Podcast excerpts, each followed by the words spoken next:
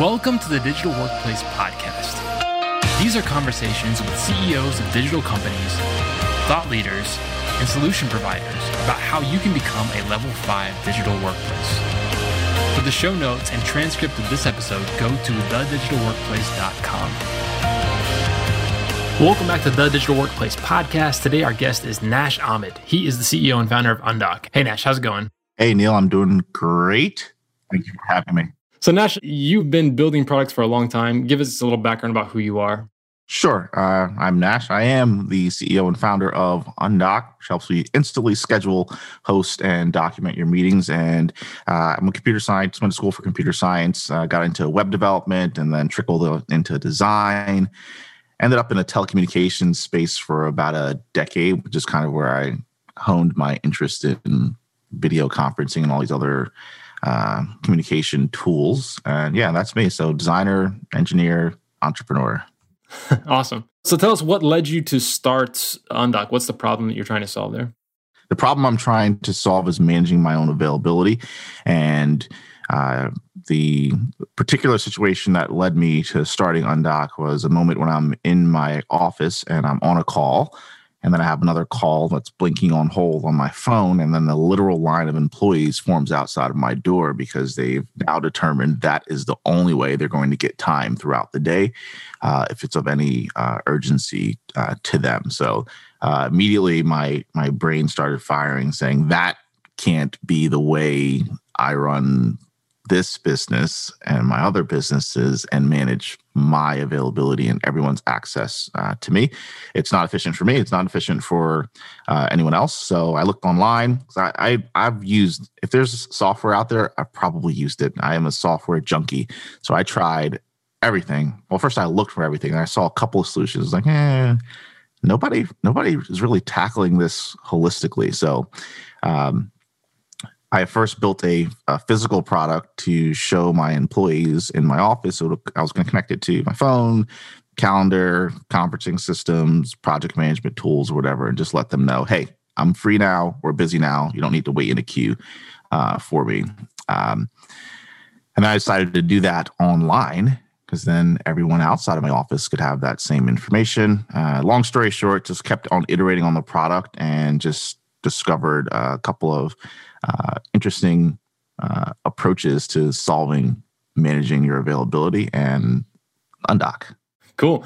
Well, let's zoom out and talk about this problem because availability is there, but when we, talk about digital workplaces, upper level, level four, level five digital workplaces, we often focus on time and why time is so important.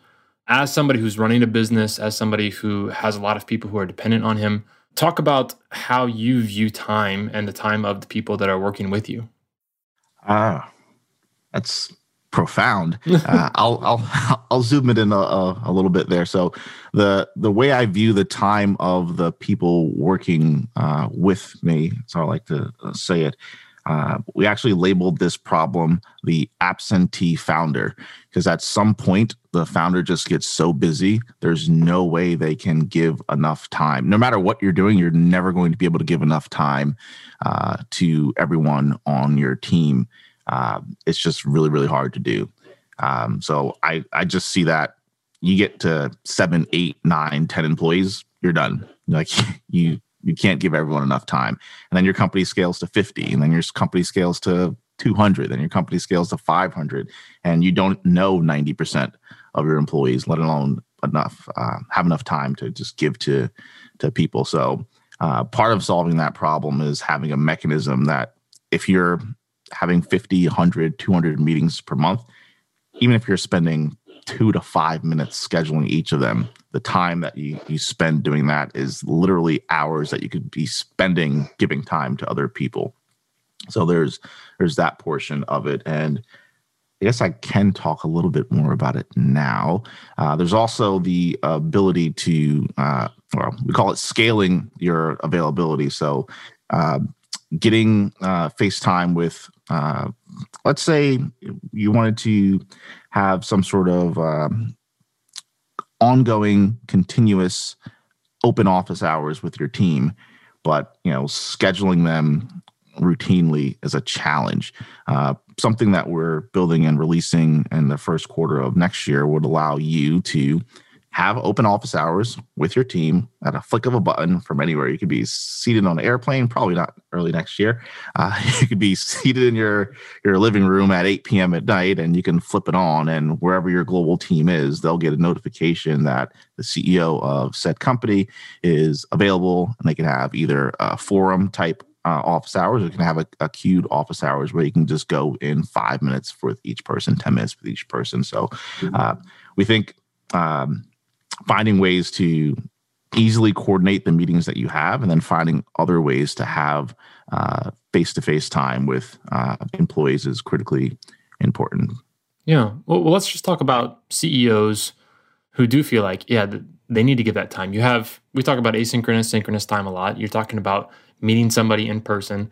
What is that like to be leading an organization and feel like the only way you can keep things moving is to give of your time, but it's this pie that never gets bigger. Like you, you, right. you, only have so much of it every time. So just what is that like for you as a founder and CEO and that, and that others experience? Yeah, part of it is being able to have that, you know, open uh, office hours type experience. Again, either uh, one-on-ones or group forum type sessions.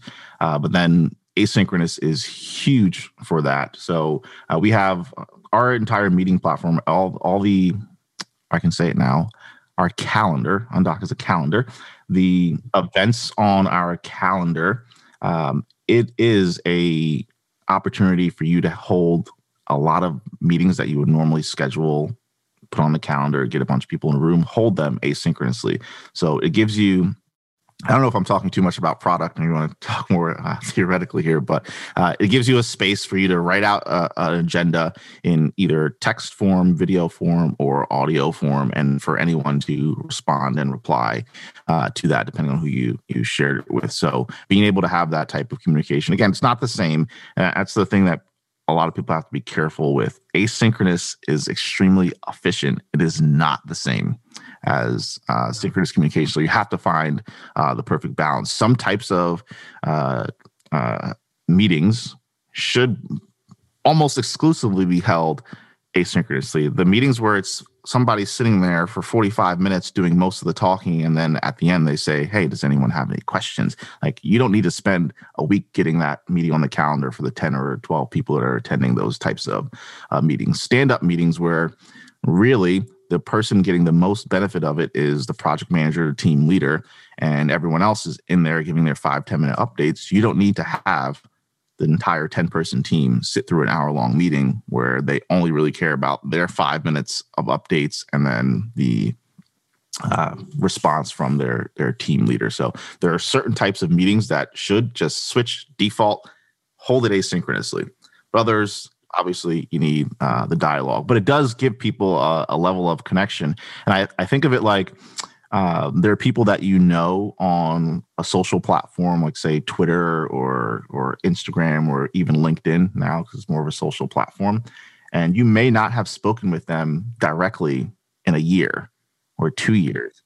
But because you're seeing updates, you're checking this 30 second video, 20 second video, this long post, you feel more connected to them than if you had to wait for the only interaction you had to be, you know, I scheduled a meeting or I had a phone call with this person. So there's definitely an opportunity to close that uh, connection gap with your team, your employees, um, with asynchronous communications and asynchronous meetings.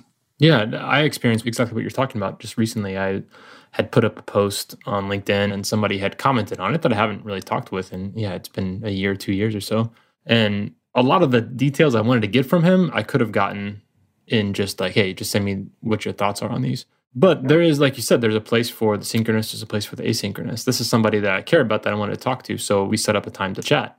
And that was really powerful to do that. So as a leader and as a CEO, well, what are those things that are just very, very important you do meet in person? Like after having all these meetings, these people sitting outside your door, if you could you know, just magically say, yes, this is extremely important that we sit down and talk and we were as a one-on-one or as a group uh, like how do you parse that out in terms of which one falls into which camp?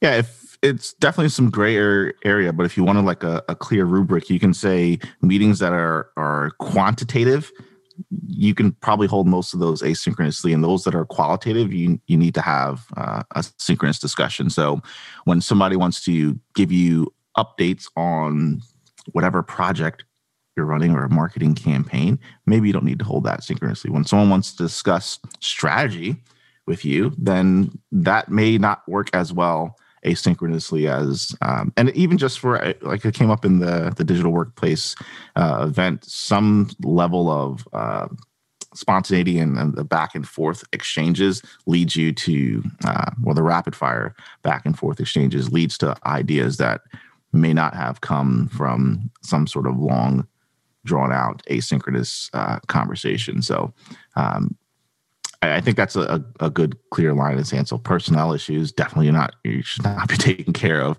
uh, that asynchronously. Um, yeah, so quantitative, you know, information relaying, async, uh, personnel strategy, brainstorming, synchronous. There you go. As we try to move into this new world, as somebody who's sitting at the helm of a company right now, if you were to look at your calendar for the week, like what would be the ideal blend for you of how many meetings you have and how much time you had just for like solo work just to get heads down get stuff done? Like do you feel like that's common across many ceos or is there like a, a good ratio that you feel like is good to have?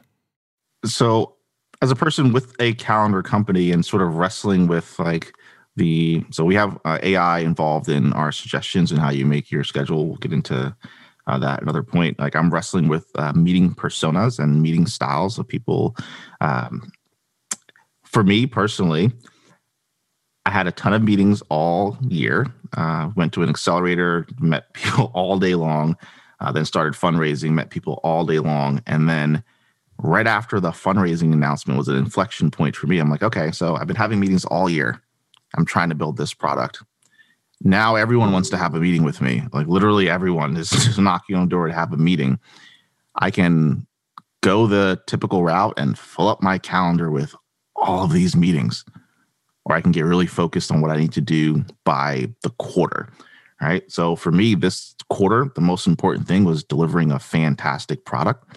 So I've minimized the number of meetings. So, and I can turn it off with a, a, dial in Undock. So, first thing I did is I reduced my total number of meetings per day maximum to four hours. So, there's no since the first week of September, there's been no day where I've had more than four hours of meetings. I might attend an event or something later on in the day, or um, yeah, panelists or something, but there's been no day, and it didn't require any curation for me or management or have an assistant like saying, no, he has too many meetings or whatever. I, I dialed that out. So right now, I'm not taking more than four hours of meetings per day. I've also structured my day to have the end of the week, Friday, as my personal time to reflect, recount, recap, and after 2 p.m. on Fridays, zero meetings. I have not had a meeting after 2 p.m. on Friday since September. Same thing for Monday. I want to come in, get focused for the week, make a plan. I have not had any meetings before. I believe it's 10 a.m. on Mondays. Uh, normally, I was meeting from 8 a.m. to 8 p.m. on my calendar. I even have weekend days on my calendar uh, that are available to to have meetings. Um, and I also closed out uh, a big block of time on Wednesdays. So my goal and it's not even a goal it's happening because i only schedule with undock i have less than four hours of meetings per day and i have to prior, prioritize which meetings i put in those time frames. So even investors investors are reaching out. I'm looking at my calendar. I'll say i'll have to have product meetings here. I have to have design meetings here engineering meetings here. I'll see you in three weeks. That's great. I feel like the i mean in all this the person who controls their calendar like that's how you control your life because yes. the way you spend the hours the days that you have that that is your life and that's your work life that's your personal life. And if you can have agency over that and have control over that then that puts you in a different class of, of being able to say like yeah i'm taking control of what's happening to me instead of just letting it uh, hit me as it comes right?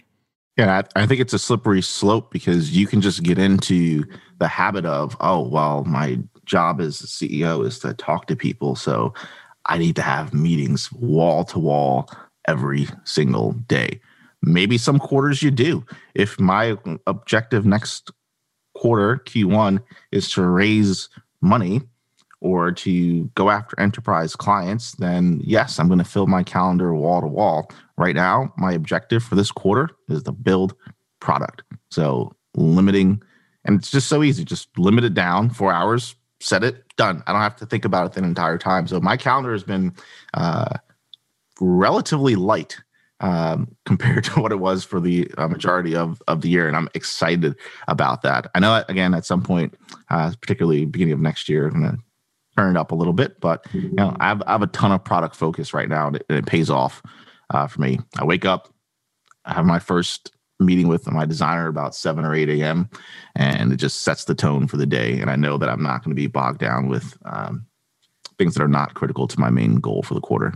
Yeah. And this is what I love about the digital workplace is that there's this harmony that you're finding with technology because you're in charge, you're the one in control, you're setting your own calendar limitations to say, I only want this many hours of meetings or this many number of meetings. And the technology is helping you with that. And it's just this great partnership between the two that and other products that are out there, it's the product that seems to drive the show and they it sets the terms. But if you're in a situation where you're the one that can actually say, no, I want the technology to help me in this, and that, that's a great relationship. Yes, absolutely. Yeah.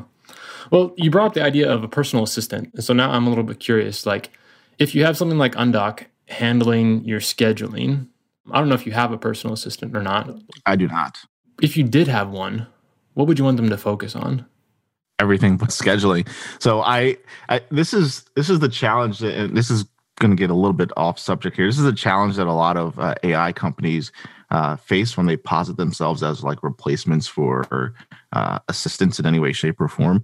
There may be a task or two that you augment for the assistant or improve the assistant. I look at uh, Undock as something that an executive assistant assistant would love to have to help him or her schedule meetings for whoever it is that they're working for. So um, I more of the I don't want to use the word mundane, uh, more of the tasks that are not in my core like uh, competency that I can offload, I would.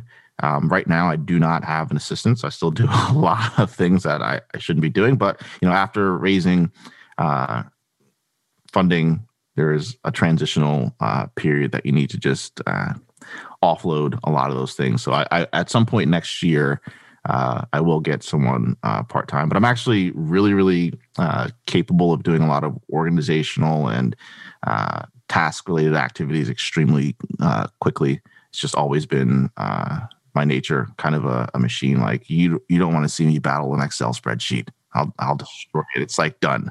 What? What? No.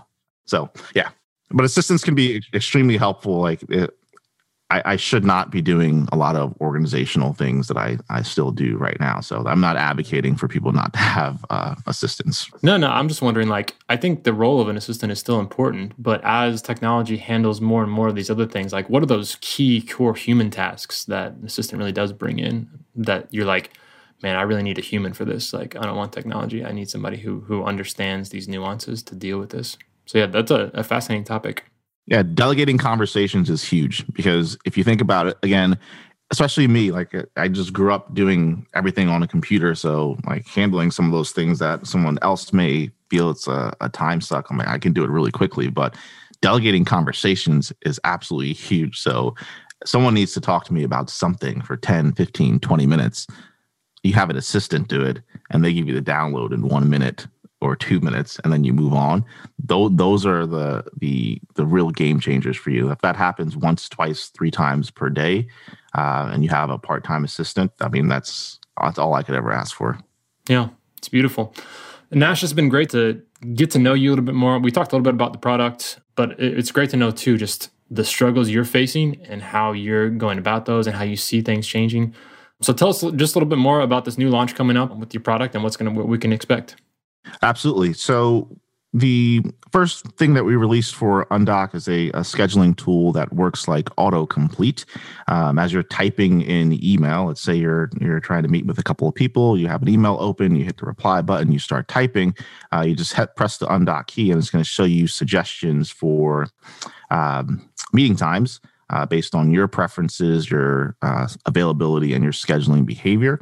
And we're using uh, machine learning to improve the suggestions that you see. We'll even take in the context of uh, the email or the words that you're typing. So if you say, hey, let's meet next week, and then you call on Undock, we'll make a suggestion for next week. But the killer is Undock is free. It takes 60 seconds to set up. It starts learning immediately the people that you're meeting with should also be on Undock, and you'll get a, a suggestion that's not just based off your availability preferences and schedule behavior, but literally everyone else's on the email. And uh, the key for us is that it's completely private. So no one sees your calendar, no one sees your full availability. They're just throwing their hat in the ring for this algorithmic uh, suggestion uh, that's being uh, presented to whoever's typing the email but that is an extension of the full version of Undock, which is a calendar. Undock is a calendar.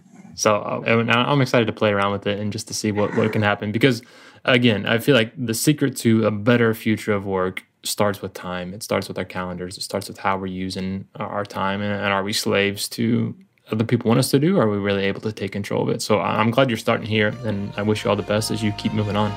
Awesome. Thanks a lot, Neil. This has been the Digital Workplace Podcast. If you liked it, please take a minute to leave a review wherever you found Go to thedigitalworkplace.com and sign up for our twice a month newsletter. It keeps you up to date on the best ways to build a level 5 digital workplace. Music for the show is provided by City of Sound. I'm your host, Neil Miller. Keep moving forward.